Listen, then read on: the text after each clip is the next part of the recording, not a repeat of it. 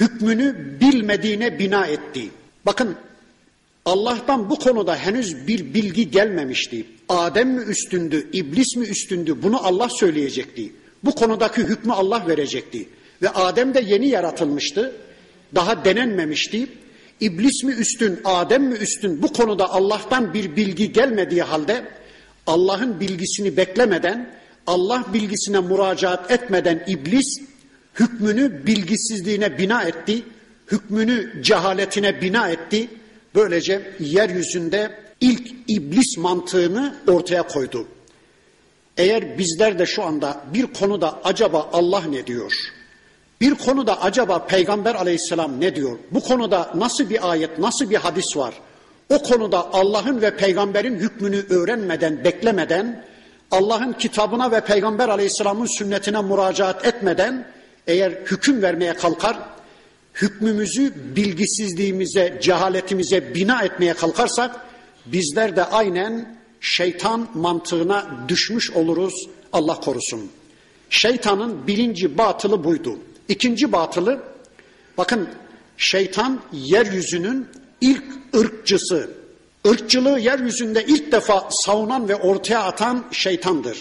Aynı zamanda materyalizmin de banisidir şeytan. Bakın benim maddem onun maddesinden daha üstündür. Kökenini, menşeini, ırkını, maddesini ön plana sürerek benim ırkım, benim menşeim, benim kökenim, benim maddem Adem'in maddesinden üstündür, Adem'in ırkından üstündür diyerek şeytan yeryüzünde ilk ırkçılığı hortlatan, ortaya atan varlıktır. Halbuki üstünlük madde ile değil.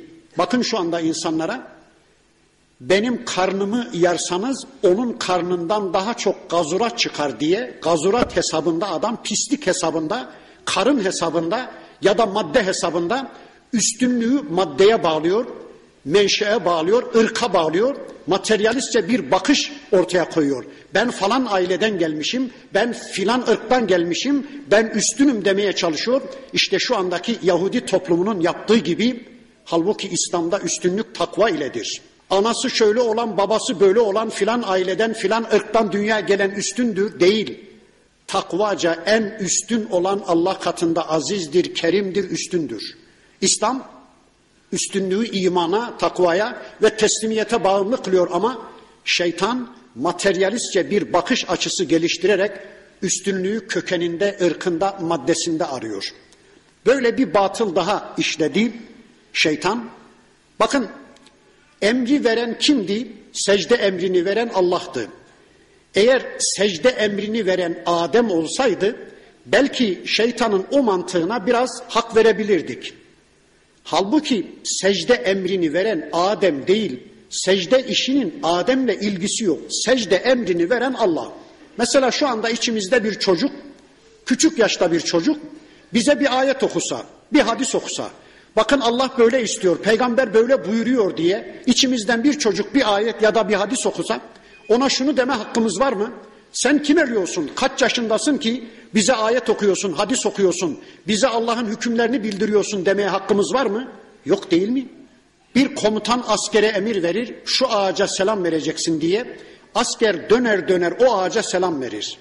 Peki o ağacın üstünlüğünden mi, ruçhaniyetinden mi? Hayır. O asker komutanın emrini yerine getirdiği için selam veriyor değil mi? Bakın secde emrini veren kim? Allah. Adem'in üstünlüğü, alçaklığı sana ne?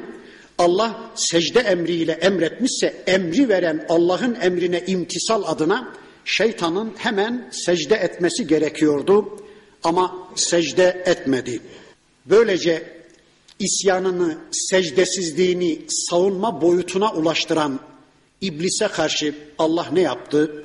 Bakın buyurdu ki: "Kale fahruç minha." Çık oradan alçak. İn o makamdan hain. Nereden çıkacaktı? Meleklerin içindeydi o anda.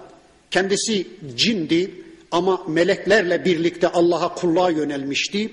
İn o makamdan ey hain. Çık benim meleklerimin arasından ey alçak.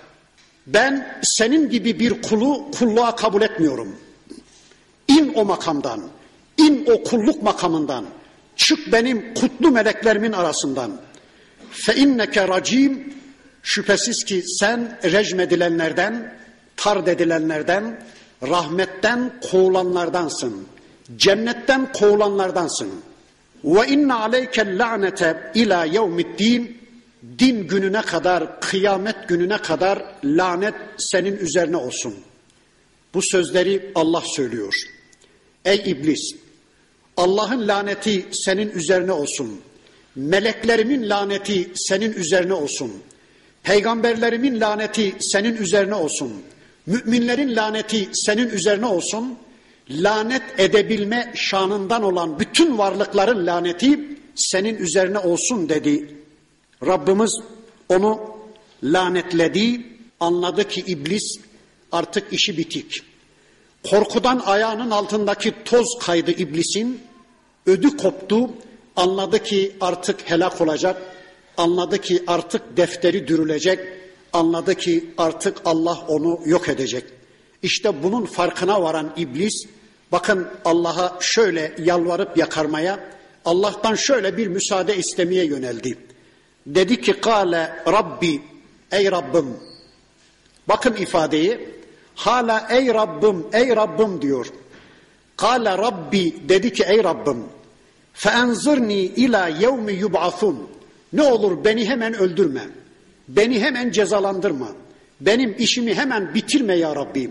Bana bağış gününe kadar izin ver. Bağış günü insanların öldükten sonra dirilecekleri, kalkacakları güne bağış günü denir. Ya Rabbi ne olur bana insanların dirilecekleri bağış gününe kadar izin ver, beni öldürme, benim hayatımı bitirme dedi.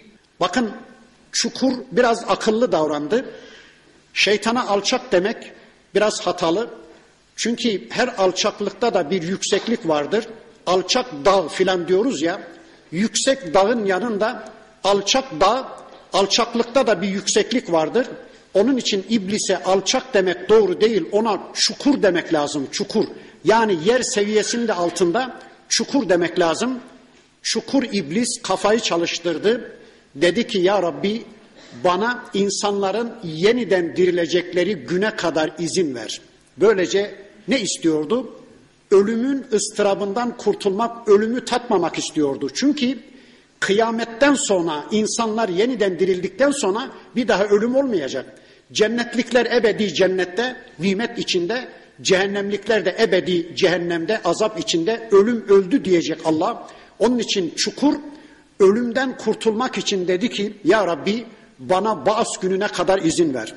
Peki Allah ne dedi ya? Kale fe inneke minel munzarim. Dedi ki hadi sana izin verdim. Hadi sen izin verilenlerdensin. Sen o güne kadar demedi Allah ertelenenlerdensin. Ne zamana kadar? İla yevmil vaktil malum. Bağış gününe kadar demedi Allah. Kıyamet gününe kadar, kıyamet öncesine kadar sana izin verdim. Böylece Allah'ın bu ifadesinden anlıyoruz ki alçak iblis kıyamet öncesi o da ölümü tadacak. O da ölümün ıstırabını tadacak. Allah bağış gününe kadar değil de kıyametin kopmasından öncesine kadar iblise izin verdi. Biraz sonra iblis yapacaklarını anlatmaya başlayacak ama ben ondan önce birkaç cümle söyleyeceğim. Bakın ne diyor iblis? Ya Rabbi, Ya Rabbi.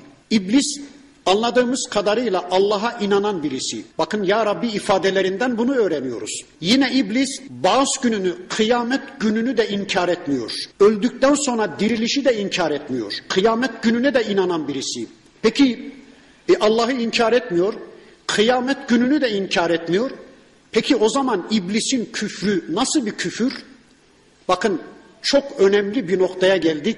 Ağır ağır inşallah söyleyeyim iblisin kafirliğini, iblisin küfür çeşidini anlamaya çalışalım ki biz o küfür çeşidini üzerimizde bulundurmayalım. Allah'a inanıyor, ya Rabbi diyor. Ahiret gününe iman ediyor, ahireti de inkar etmiyor.